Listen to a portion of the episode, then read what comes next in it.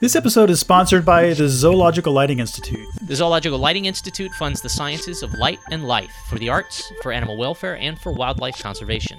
Recognizing that natural light is a central aspect of animal health and ecological function, the Zoological Lighting Institute promotes understanding by including scientific and artistic perspectives in conversations about light, so that proper and sustainable approaches to care and development can be taken by communities around the globe. ZLI understands that natural light is a key element of wildlife habitat. Artificial light at night and other modifications to the luminous environment, such as glass and asphalt, have radical implications for the physiology, sensory ecology, and integrative biology of animals and their roles within ecosystems. ZLI promotes scientific research to improve understanding as to what artificial changes mean for animals and the human communities that depend on them. Find out how you might support ZLI's work at zli.org by participating in, sponsoring, or learning through its programs today. Now, on to the show.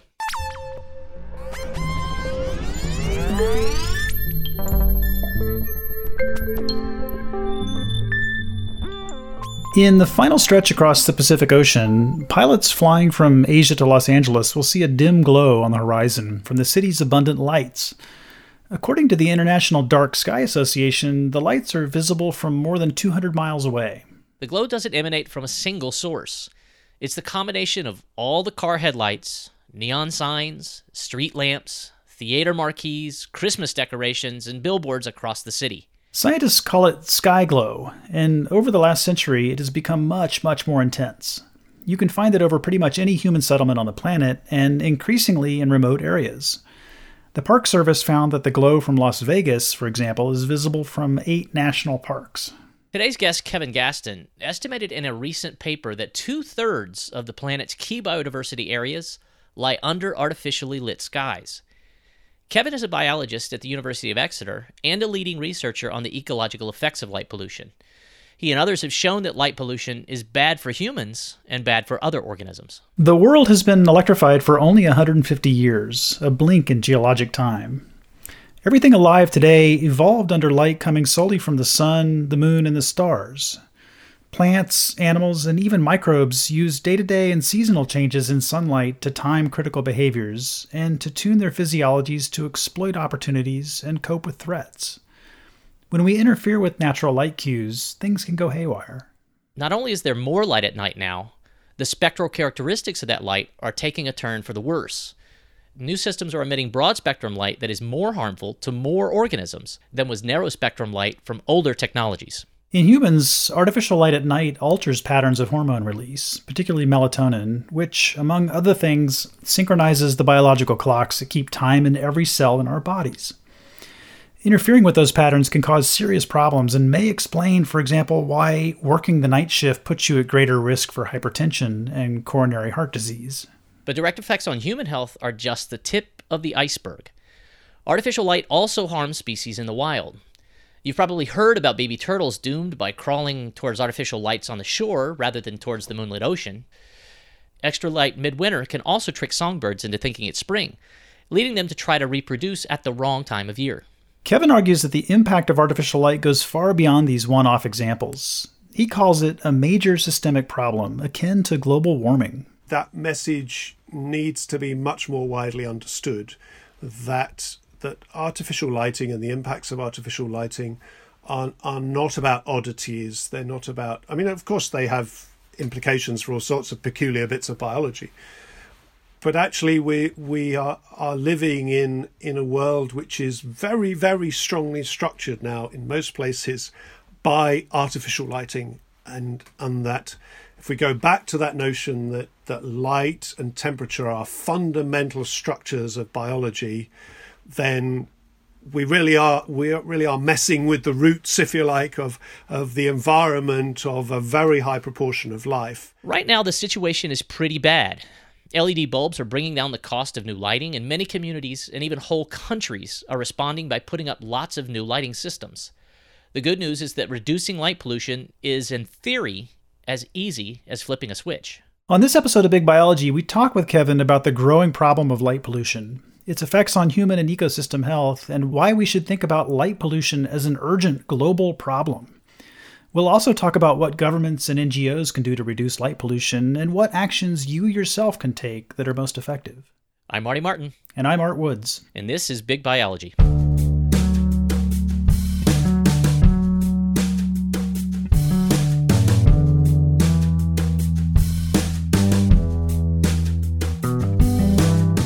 Wanted to start just by telling you a, a quick little story about um, my my childhood. I grew up in a, a fairly rural part of Oklahoma, uh, which is not not rural now, but it was in the 1970s and 80s when I was I was growing up. And my father was in, into the stars. He spent a lot of time looking at the stars and the moon. We ended up building a, a large telescope together uh, and using it on starry nights to look at moons of Jupiter and the craters on the moon, that kind of stuff. And I have I have this sort of vision of what uh, a really starry night looks like, and I've seen that not nearly as much since then. It's it's a feels like a very distant memory. And even though I live now in in Montana, which also is a very uh, sparsely populated state, uh, I just don't see the stars like I used to. So so what what's happened over that time? And of course, you share that with a very high proportion of the global population, who who have never seen a natural night sky, um, and to see one that you knew was genuinely lacking in human influence, you're going to have to go a long way. um, um, to a first approximation, nowhere in Europe, for example, would, could you actually see, in in the strict technical terms of, you know, is there a is there a human light signal? Um, you couldn't see a natural sky. Um, so what we've been doing for I don't know a hundred years or so is is injecting increasingly large amounts of artificial lighting into the environment. Um, there's a there's an estimate that says that um, since the end of the the 1800s, um, a, a typical Englishman's light experience has gone up six thousand fold. Six thousand fold. Wow. So we really a have lot of extra photons. dramatically changed the the nighttime environment. Really. So, so is there any place that you go on Earth today where you feel like you're seeing untouched skies at, at night? Increasingly not. I mean, I did spend time in the southern oceans where actually that that would have been true then, um, but um, much of my travels now, and I do travel a lot. Actually, it's increasingly hard to find places which which have genuinely um, genuinely naturally dark skies, and Mm-hmm, mm-hmm. hence part of the the issue, which I'm sure we'll move on to, is you know uh, what we do about those places which do still retain that, and how significant they might become. So there's a, a diversity of light pollution, and I think the one we're, we're sort of talking around involves a lot of sky glow. But in general, before we get into the details, the biological implications of light pollution, it might be nice to sort of lay out the varieties so we're grounded as we, we go into the, the various effects that we're starting to detect. So fundamentally, you've got two kinds of artificial lighting, or two. Um, so you've got what we would all recognise as kind of the, the direct emissions. So you stand under the streetlight, you walk further away from the streetlight, and you're experiencing um, those those emissions that are coming pretty much directly from the source. Um, there might be a bit of scattering around from uh, from buildings and vegetation and so forth, but actually they're, they're very easily traceable to that particular source. And that's very ex- very extensive, but actually in a sense, at the same time, quite localized. And then you've got sky glow, which is basically when those light emissions bounce into the atmosphere, get scattered around on particles, um, and and spread much much more widely. And so the overall extent of sky glow is is vastly greater um, than the direct emissions, and is is the classic sky brightening that you see over over a city if you stand at some distance from that city. Um, but as our ability to measure these things has improved, we're, we're coming to recognize that that sky glow is extending over truly huge distances. So, tens, hundreds of kilometers from an urban source, you are still picking up the sky glow that originates from that source.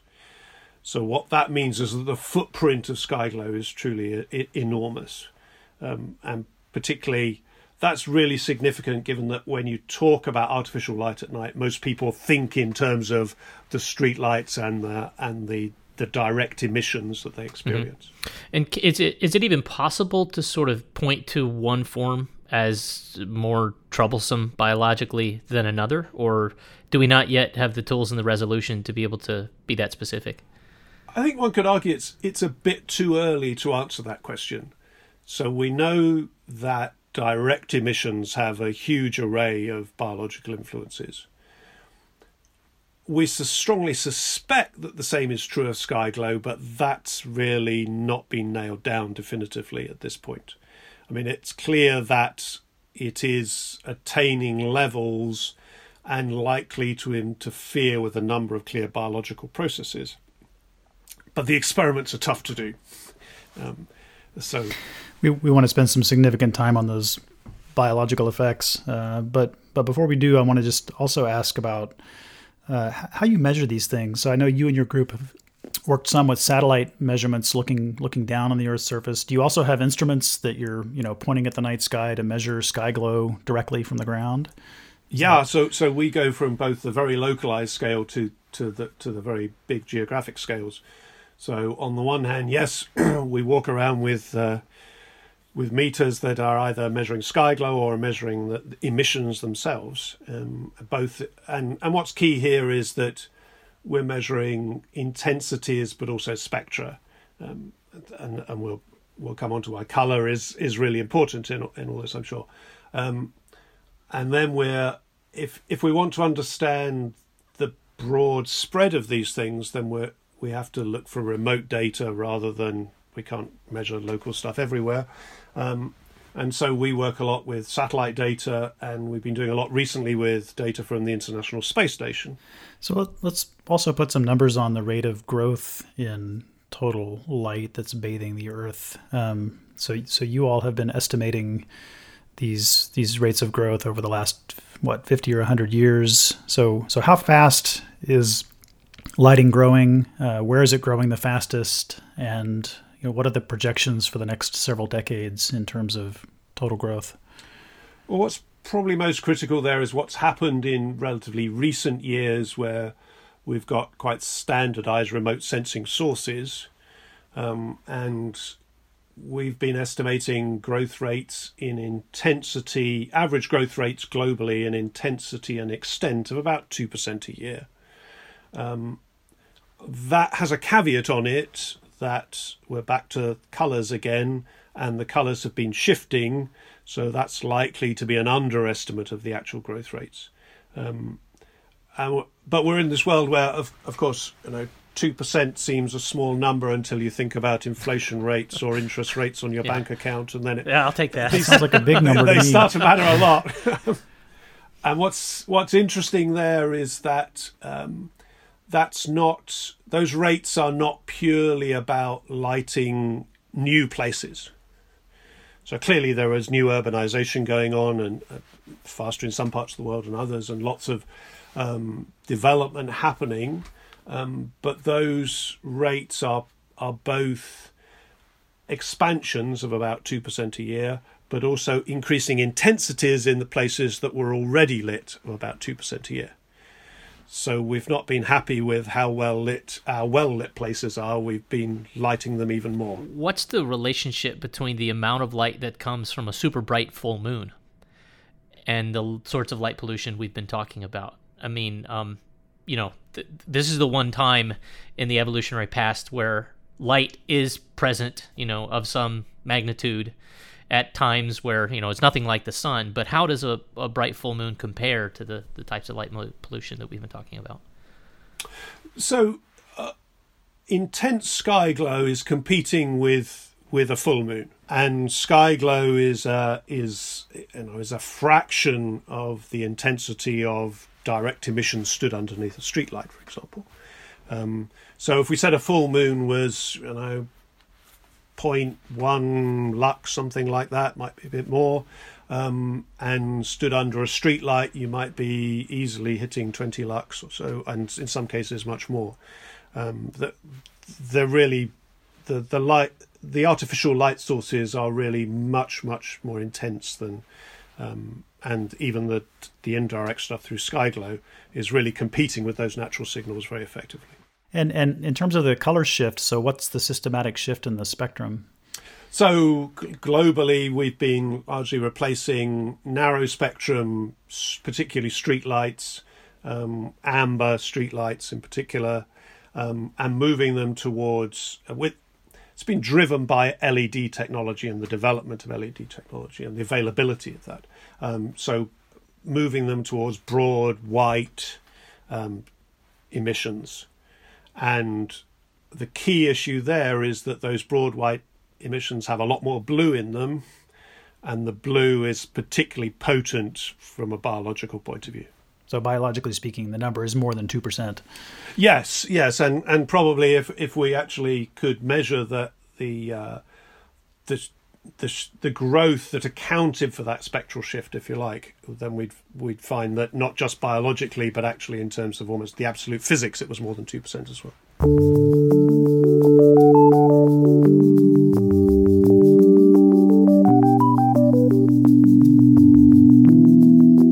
So, how much is a um, is light pollution an urban problem? I mean, in terms of you know its current extent, its history, and its rates of growth, is it mostly a problem in cities, or where else do we are we seeing increases?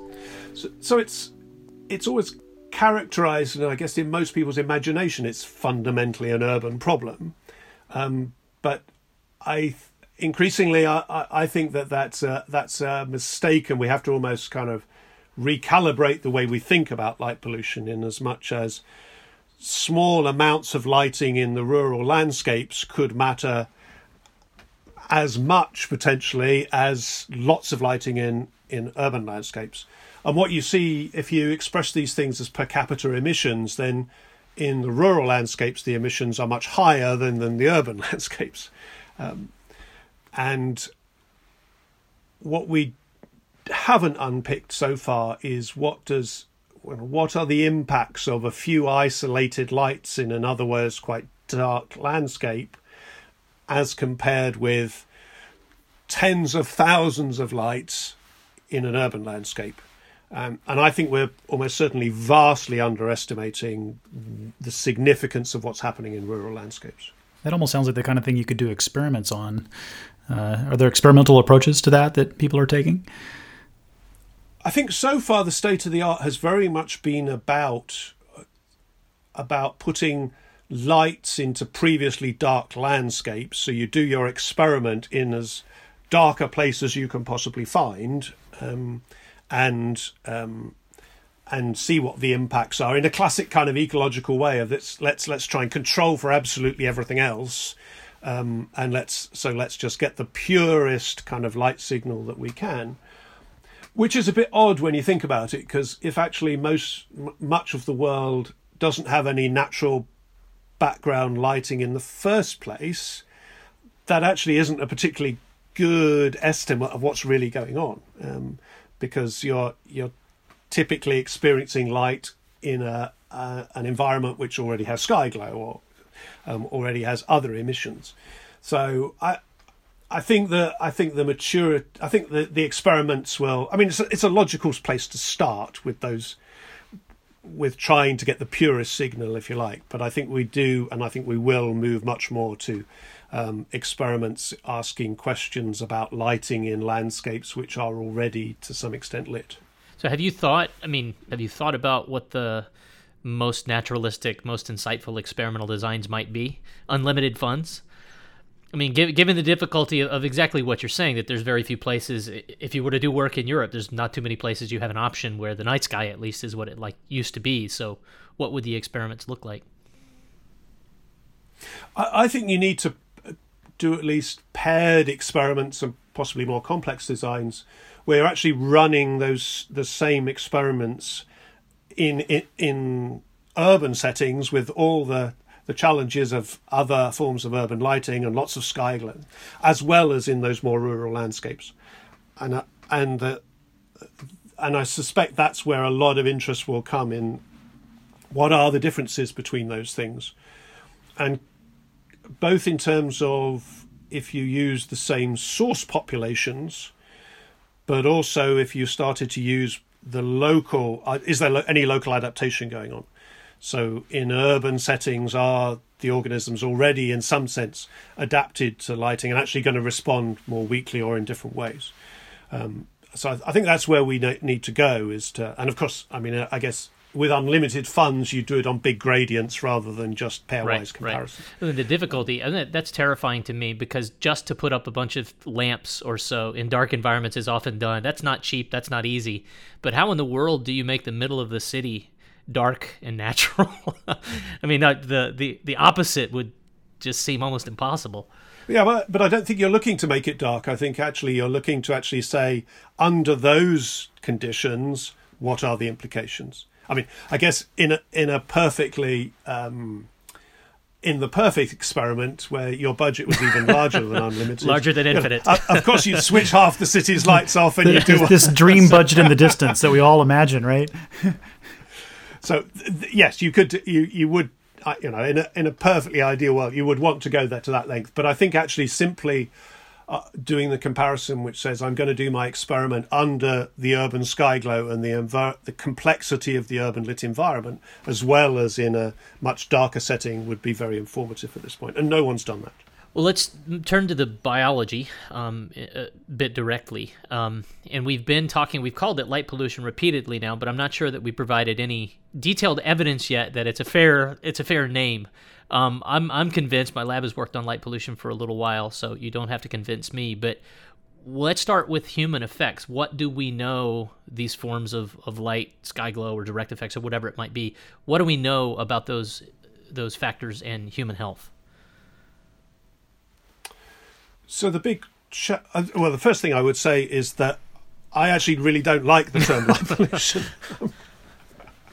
is that I, I I worry a bit that actually this isn't a pollutant in the same way that many other people would characterize pollutants, um, but in in the media and in much public discourse, it's it's called light pollution, and I think we kind of rather than trying to change the ter- terminology, it makes sense to stick with that. But actually, uh, it's not an entirely comfortable fit.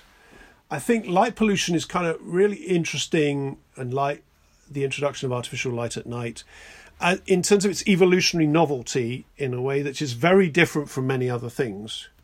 So, lots of organ in evolutionary term or, terms, organisms have seen higher CO two levels. They've seen higher temperatures. They've seen different patterns of habitat fragments. Seen all that kind of stuff. Actually, playing around with light cycles actually isn't something they've had to deal with and in the way that artificial light does is the day longer. Can you actually tell where you are in the season anymore and all those things is and i think that's one of the reasons that i certainly find the light pollution stuff fascinating is because it's a very different kind of pressure than many of the other things that we worry about yeah. in terms of anthropogenic. Well, that's a great point. I'm glad you mentioned that because I think it's one of those things. The sun goes up and down every day, and we just all assume that that's the case and has been the case for 4.6 billion years. That's a pretty strong selective force for life on Earth. And just as you said, I mean, there's almost no species you can point to that hasn't evolved some rhythm at some time scale to cope with that. And now this stimulus that's never been there before is coming in in different forms and different magnitudes and different time than we've seen. So yeah, I mean, in that sense, it almost feels like it's maybe okay to call it something like pollution. Get maybe maybe again, there's a better word, but it's definitely atypical. Yeah, and and I think that's where the the evolutionary questions get really interesting because if this is such deep rooted, the circadian systems, the melatonin cycles are so deep rooted, then how how easily can you shift them in response to these kinds of um, drivers?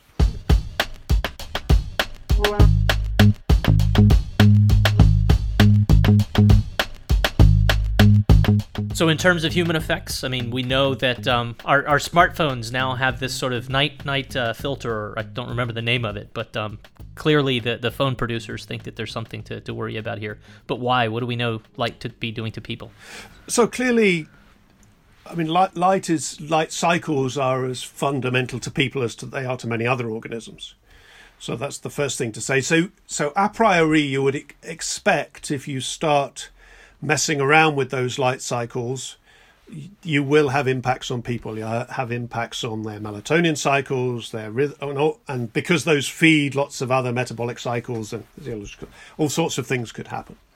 Um, the the challenge with artificial light at night and its impacts on human health has been and remains really how do you disentangle what's happening outside with what's happening inside?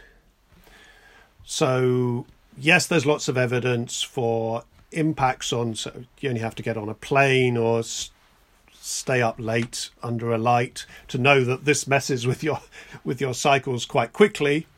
Um, so there's lots of evidence for that. There's there's quite a lot of evidence for impacts of artificial lighting around cancer risks and around um, aging issues and some of the chronic issues and connections through to obesity and things like that. The, the challenge in, in the world in which I operate, which is very much about outdoor artificial lighting, is how much does that matter in driving those responses? Um, given that for most of us, most of our exposure to artificial lighting is what happens indoors. Um, although, depending in many cities, then much of your nighttime light experience and how dark your your rooms are and so forth is driven by what's happening outside uh, and incursions of light outside. So that's that's if we're I, I, think we're a way off yet. There's lots of circumstantial evidence that you can start to correlate external lighting, outdoor lighting with levels of cancer and uh, some cancers and so forth. Um, but it's not definitive at this point, and mechanistically, it's quite challenging to, to tease those things apart. Well, let's let's talk about specific impacts on uh, a few different taxa of note. Um, one one of those is is plants. Uh, so plants obviously have a, an intimate relationship with light, and light light pollution can affect plants. So so how how are plants affected? Maybe both in urban and in more rural areas that are affected by uh, sky glow and, and direct sources of light. I think the first thing to say there is one of the remarkable things has been how little work has actually been done on the impacts of artificial lighting on plants. But those studies that have been done, so that the clearly the most important drivers here are what's happening to uh, the sense that the timing systems, so your phytochromes and your cryptochromes, and and the responses of those, and though there are phenological effects, so evidence that le- trees are leafing out earlier in the year than they otherwise would do, and flowering effects, um, so the timing of flowering, um, the timing of um, seed set and all those things seem to be, at least in some species, very sensitive to to um, artificial light at night. And and so these effects that you're just talking about are coming mostly from direct effects of, of artificial lighting, or are they also coming from sky glow? I think though those are direct effects. What sky glow could might be doing in this context, I don't think we really understand at this point. Um, maybe we'll briefly turn to animals and talk about um, the known effects. And I mean, I, th- I, think we want to ask you in a minute about a, a paper that you've just had, in, had out in Nature Ecology and Evolution, um, which is a really nice summary of what we know. What for animals do we have the strongest evidence? I mean, what are the sorts of behaviors or traits that we know to be impacted? Is it migration, space use, foraging behavior, predator prey interactions? What are the types of things we're seeing? Uh, we're seeing all those things, but uh, I mean, clearly very strong things around around melatonin cycles. I mean, lots of evidence there, um, and hence circadian rhythms, um, so, and that's that's important because physiology is not separate from ecology. That's driving a lot of uh, other things that we'd call more ecological. Um, lots of things around timings of behavior, both daily and seasonally. So, um, activity times, foraging times, those sorts of things. um, and growing evidence around movement, bigger scale movements, um, migratory patterns, and, and so those are probably the the big three areas um, in which the, the, evidence has really uh, firmed up a lot um, in recent times. And, and I think what's critical here is that um, if you'd asked this question 10 years ago, people would probably predominantly have been talking about seabirds flying into lighthouses or young turtles walking the wrong way off beaches. Um, and here we're showing that uh, the evidence uh, in recent times really just underlining just that this is pervasive. This is not. Th- th- these aren't oddities of the biological world that are influenced by these things. This is this is really quite systemic. I wanted to ask another another biological question. You alluded to this earlier about uh, evolutionary effects of of light pollution. So, um, do we have evidence that that populations are evolving different sensitivities to light in response to these increases in sky glow and, and direct direct light? There's there's bits of evidence which are very tantalizing. Um, I guess we're almost in the situation where we were maybe 10 years ago with much around evolutionary pressures in urbanized systems and where know, are organisms operating in in more urbanized settings actually in some sense evolutionarily different have they adapted to those? Um, and people have looked at lots of pressures in that regard and lighting hasn't received a lot of attention but uh, there's a uh, um, a group who've looked at uh, the response of the flight to light behavior of, of, of a species of moth, for example, and I said, actually, is that different in the rural landscape or in the um, in the urban landscape? And yes, there is seems to be some evidence that that response is muted in uh, uh, more in an urban setting than in a rural one. But uh, there's so much more work to be done in this space. So you know, I think we're just at the beginnings, real beginnings of understanding what those evolutionary uh, responses might be. Yeah, you could imagine may, maybe leveraging some of the you know typical model systems to to look at evolved responses to changes in light cycle and light quality, like you know artificial selection in Drosophila populations. Is anybody doing things like that? I think yes, I think you could leverage off model systems. There's there's lots and lots of things you can do. And at heart, I think the really interesting question is we've got clearly a very strong selective pressure here, but we've also got some really deep rooted traits. So, what's the outcome of these? Uh, are these things really hard to shift? Which would be very troubling because that would mean that artificial lighting was an even right, bigger right. challenge than we thought it was. Um, or actually, are organisms do they adapt relatively readily to, sh- to shifts in light? Uh, uh, and that that's an open question at this point. So, so let me change our, our level of focus just a little bit. Um, I, I, feel like most of this conversation has been about individual species or individuals, um, but individuals, of course, are collected together into larger groups, communities, ecosystems. If you look at these larger levels of organization, do you see systematic effects on the way communities operate? Uh, I think there everything hangs on the word systematic. So I guess the, the, the starting point here was a lot. you know, are does species richness change? Do some of the kind of broad, kind of classical community metrics of you know the scale, if you like, of and the answer seems to be there that that's actually quite heterogeneous, and there's there's there's little strong systematic things happening.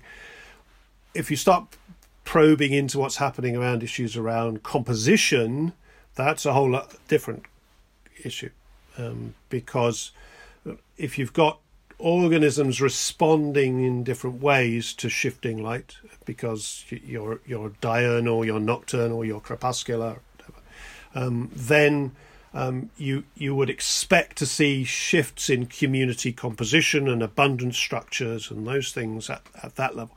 And I think there's a lot going on in there that we're only again just beginning to to unpick at this point. So, so the idea is that the communities are changing, but there's no predictable pattern necessarily, or, or no no common shift uh, across communities. I, I, I, that's where I think we stand at the moment. That's what I would conclude at, at the moment. So one organism you know, changes the timing of its feeding, or a plant changes the timing of its leafing out, and that then has consequences for the things that feed on that, and for the things that feed on that, and the and the um, the interactions all the way up. And we've we've shown some of that stuff in very simple food web systems, where you the, the, the a lot of the outcome is not about um, the species itself. It's about the interactions and how its predator is interacting, and maybe actually the interaction is a third hand one because it's the way that predator is then interacting with something else and what happens to its abundance, and then how does it impact you? And if that's true in these simple systems, I suspect it's it's even more so in in more complex ones. So lots of cascading effects would be predicted you could almost imagine a sort of a keystone species idea for for light pollution, right? Like sort of key key species that are affected by light that then have pervasive effects on the rest of the community. Yeah, absolutely, yes. And they needn't be the most abundant, the most common ones. They um, they could fulfill very different roles.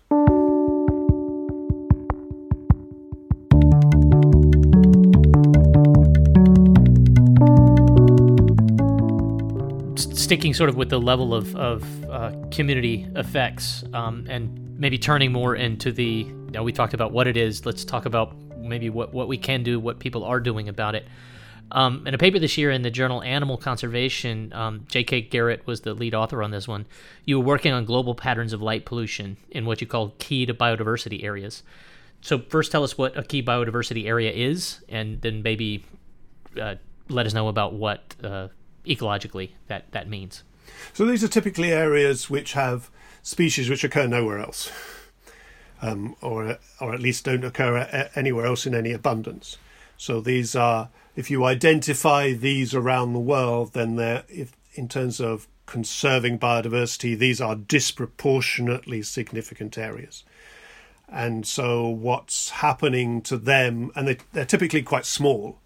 Um, so, what's happening to them and the pressures that are exerted upon them is actually quite significant in terms of how we address issues of biodiversity loss and decline. You have a what to me is an amazing description of, of the problem in, in this paper. You say we show that the world's key biodiversity areas in those key biodiversity areas, less than a fifth have completely pristine nighttime skies, about two thirds lie entirely under artificial bright skies, and only about one third were completely free of skies polluted to the zenith. I mean, yikes, right? That that sounds really bad. So, uh, how how bad is it, and you know what what what are the effects? Yes, it is really bad. I think there are a couple of qualifiers in there.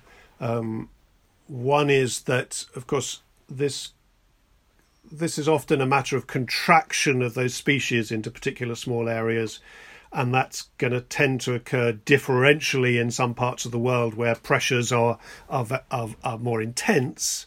So there's and also the recognition of key biodiversity areas is uh, has has some foci around the world, around Europe and some other um, developed areas. So um, so there is a, a, qualifier in there, but nonetheless, uh, I mean the, the stats are quite uh, are quite scary. Um, the thing to remember here is that that, that level of light incursion into those areas, we're talking here about sky glow, so that's not direct emissions. We're not saying that these things are full of street lights or floodlights or whatever.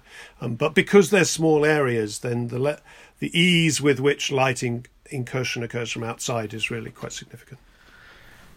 Well, so what are the, the prospects for light growth in these areas I mean, in the next 10 years, with the extent being what it is, um, how, what, what are they going to look like 10 years from now? I think there's no doubt that we're going to see globally, we're set on a, a continued course of the global erosion of dark areas, of naturally dark areas. They're going to get smaller, they're going to get more fragmented. Uh, if you look at the projections for the extension of the road networks, for example. We've been talking very much about static lighting, but I, am also very concerned about uh, about mobile lighting and vehicles and um, the the potential for pulsed lighting, which is essentially what you would get from passing vehicles, actually to be a really significant pressure as well. Uh, then you're you're going to see just this continued fragmentation, this continued loss of um, the the increase in lighting barriers, if you like, sets of lights which challenge organisms which avoid lights from moving one area to another. Um, that's going to expand, particularly in uh, in more tropical areas. It's going to progressively get whiter as as uh, either areas upgrade their lighting, upgrade inverted commas here, from narrower spectrum to broad spectrum, or they're starting to put lighting into new places, and so they go with broad white lighting from the outset. Um, we're, we're, we're on a, a, a, deeply troubling trajectory. So, so what's your sense for uh, whether governments at different levels, from you know local to to national, how many of them grasp that this is a problem, and what, if anything, are they are they doing about it? I find it remarkable how little society, including ecologists, think about artificial lighting and actually think about lighting generally. Actually, um, I, have seldom given talks about this, even in front of a, um, a, a community of ecologists, without somebody saying, "Oh, I'd never thought about light." wow and yet we say that you know light and temperature are, are you know the fundamentals, organizing principles, if you like, of biology, um, and yet we don't pay a lot of attention to light. Nighttime lighting is is an odd kind of out of sight, out of mind thing. It's you know why do we run lighting systems throughout the night when actually know, most crazy, human right? activity stops? we could. Um, one of the things I think one has to recognise here is that historically, um, quite a lot of lighting systems were put in because they were able to take the offload, the, the excess energy production, electricity production um, that was available. So you would, you know, you could soak it up with lighting, and it wasn't costing you anything because you were just producing it anyway, and demand was low, and and I think that captures this thing that we we just haven't really thought about constraining our lighting. It's um, the same thing is true with. Um, there's very little evidence that um, artificial lighting reduces levels of crime or reduces vehicle accidents. Um, so there's evidence, for example, that uh, people drive faster in areas which are better lit. so, uh, there's, so, so, do you think this reflects something deep about you know the human psychology of just being scared of the dark, right? Absolutely, like we absolutely. It's the, the fear of the unknown, and you can and you can and it's been hard to be accused of overlighting. Yeah. Right. So right. you could always say, well, it's always underlighting it, is the problem. Yeah, you could always be, you could always worry about you know if someone got if there was you know somebody got mugged or there was an accident you could always worry about being accused of not having put enough lighting in there. You were never particularly worried about having put too much in there. Yeah, yeah. So, so are there governments that have taken this seriously and actually, you know, tried to institute some sort of change where they're, you know, again using this word, systematically dimming dimming the lighting and and uh, do, doing the right thing? There, there are areas that are uh, lots of scales. So at smaller scales, there are areas which are um, towns who who are trying to move back towards amber lighting. Um, because of its reduced environmental uh, footprint. There are areas which are dimming the lighting or switching off motorway lights in the in the middle of the night. There's sorts of things going on.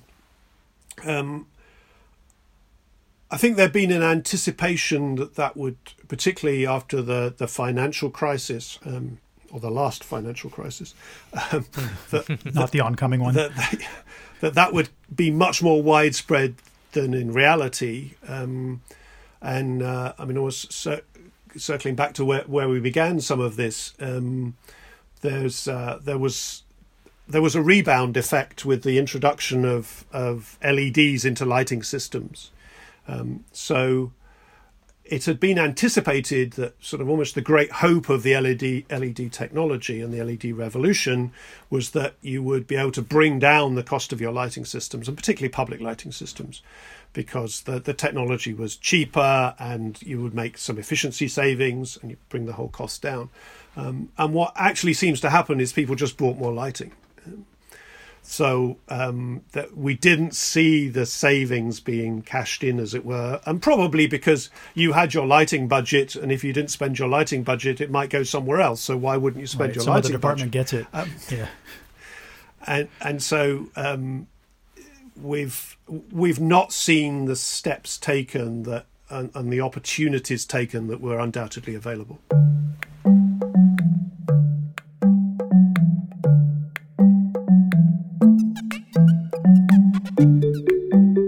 What sorts of advice would you have for individuals? And is there, you know, some sort of excitement to be had that your influence might be more obvious than some of the other problems, anthropogenic problems that we know we have? Well, I'd, I'd, I'd first point out kind of a, a broader issue, which is that if you think about most environmental pressures, they are to varying degrees expensive to solve a lot of the issues around chemical pollutants or around climate change and CO2 reductions, these are, at least even if you can see longer term savings, in the immediate term are actually expensive things to do. What's interesting about light pollution is actually we could solve this and save money. that's a rare win-win. and that's a win-win, which is quite. People talk yeah, a lot about win-wins yeah, in yeah. conservation, but it's unusual it's, uh, to have such an easy one in a sense. So people can do people do, do lots of things locally, so you can you, know, you can resist the tempt. I, I, don't know. Again, I don't know what it's like in the US, but certainly lots of uh, of gardens, domestic gardens around um, around the UK. People like to put little lights down their drives, and particularly if they're particularly if they're solar driven now, because they don't you know they don't cost anything. It has, you know, the, the and all those little steps are just adding to the overall um, light burden, the nighttime light burden, to, to little gain really. Um, and so I think individuals can do all those sorts of things. You can you can reduce the light emissions that are coming out of your house because actually you don't pull draw the blinds and all those sorts of things, uh, and and being aware of those things. And then I think there's the the broader societal community things where actually there are there are basically five things that you can do overall. You can retain your dark spaces. Um, first of all, um, and you can create new ones if you like by reduce removing lighting. There's not been much sign of that happening, but we could do that actually in lots of places with very little societal impact whatsoever. So we we could you can reduce the trespass of lighting, so you can make sure that for any given light, it's actually just going where you want it and nowhere else. And we we're terrible at that actually. You know, ju- just constraining the light. I need a light down this this area, and I'm not going to light anywhere else. And often the baffles and things involved with your lighting to ensure that are really simple. I mean, these aren't complex things to do. You can change the timing of the lighting. So you know, why why do we have lots of lights on, both both domestically and and in public and business lighting? What what there's we could switch off lots of lighting through many hours of the day of the night with no loss whatsoever. So you know, we we can keep the spectra, we can sp- keep the spectra narrow. Um, those are those are all to varying degrees things you can do relatively easily and you can do them on different scales. Um, I think what's driving some interesting behaviour at the moment is actually public pushback. So there have been cases where towns, cities have been wanting to introduce really quite stark, intense, white, surgical white street lighting and in some cases they've started to do it and the, and there's been public outcry and saying this is just unacceptable. This this is this is destroying my life. This is destroying my my experience of you know um, and there's been and and in some cases there have been decisions have had to be made to reverse those things. So uh, your, your, comment about the win-win of you know cutting down on light pollution and and saving money uh, really resonates. But but what do you say to you know just sort of getting back to this idea of weighing different anthropogenic threats and different anthropogenic problems? What what do you say to the skeptic who says, you know, yeah, I get it, I get it, light pollution is a big deal, but you know, from a climate change perspective, it's just not as important as you know, CO2 warming the Earth's surface or acidifying the oceans or, you know, oil spills or chemical pollutants. Uh, you know, if you have to make choices about how to allocate your, your time and attention, what, what do you say to those skeptics about, about light pollution? I think, first of all, that this is, we need to start considering this as a systemic problem. I think it's it's still in many people's minds the the oddities that we're back we're back to you know the seabirds flying into lighthouses and the turtles and so forth. It's it's still I think in much public conception it's an oddity rather than a systemic problem. So I don't think it's being thought about in this, quite the terms that you're framing it in of here's something that we need to think about alongside climate change um, ocean Pacific and those kind of really systemic problems. But i think it is. So i think that's the first thing we need to push is that actually it's thought just understand the magnitude terms. of the problem. Yeah absolutely and the pervasiveness of it. Um, i think there's then there's the issue of how these things are actually interacting with one another because they're not operating in isolation.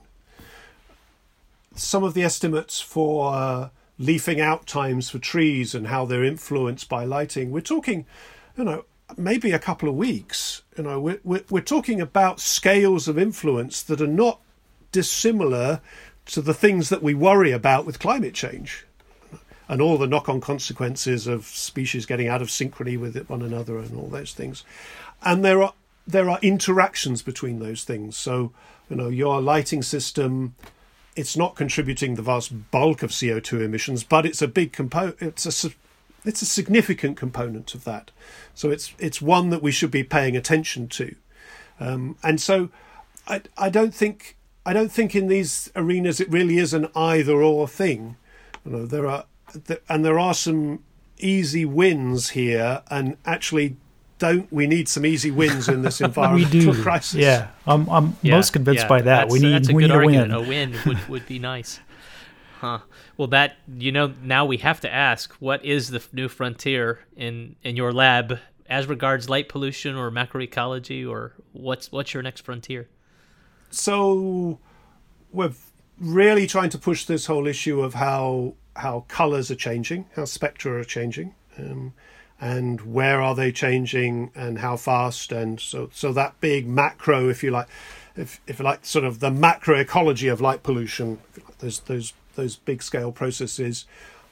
But the, at the same time, the, the, one of the gaps in this this whole field really has been something of a mismatch between the the the world you see at night, so the classic, you know, we've all seen the, uh, get repeated endlessly, especially if you go to talks about light pollution. Is the the world at night? Yep, is the course. is the classic opening slide. Yeah, um, and and but the resolution of those maps, of course, is completely different from the resolution at which organisms are actually operating. And so, how do we start to draw that line? So, how how can we get what what are those big scale data actually tell us about what's happening locally? And and how do we understand those things? And are there can we can we start to link models of lighting on quite fine scales with those big scale data? And so we can start to draw those connections. Um, that's that's that's what's exciting me at the moment is essentially a, a, if a downscaling or an upscaling issue depending upon which way you think about it I've been working on very similar problems with respect to temperature and thinking about you know climate change and temperature effects, but at at the scale of you know millimeters to a few meters, so just right right around the microclimate of the organism. So I think that's really fascinating. Um, well, thanks, Kevin. This has been a really great conversation. We just wanted to ask at the very end: um, Is there anything that we didn't talk about, or anything else you'd like to say that we haven't haven't covered? I, I think I'd want to just just go back because I, I, I I'm not sure that we we kind of really nailed it. Is this is this notion of the pervasiveness of of these pressures, and I think that's something which really that message needs to be much more widely understood that that artificial lighting and the impacts of artificial lighting are are not about oddities they're not about i mean of course they have implications for all sorts of peculiar bits of biology but actually we we are are living in in a world which is very very strongly structured now in most places by artificial lighting and and that if we go back to that notion that, that light and temperature are fundamental structures of biology, then we really are we really are messing with the roots, if you like, of of the environment of a very high proportion of life, and we really should worry about that much much more than we have done so historically.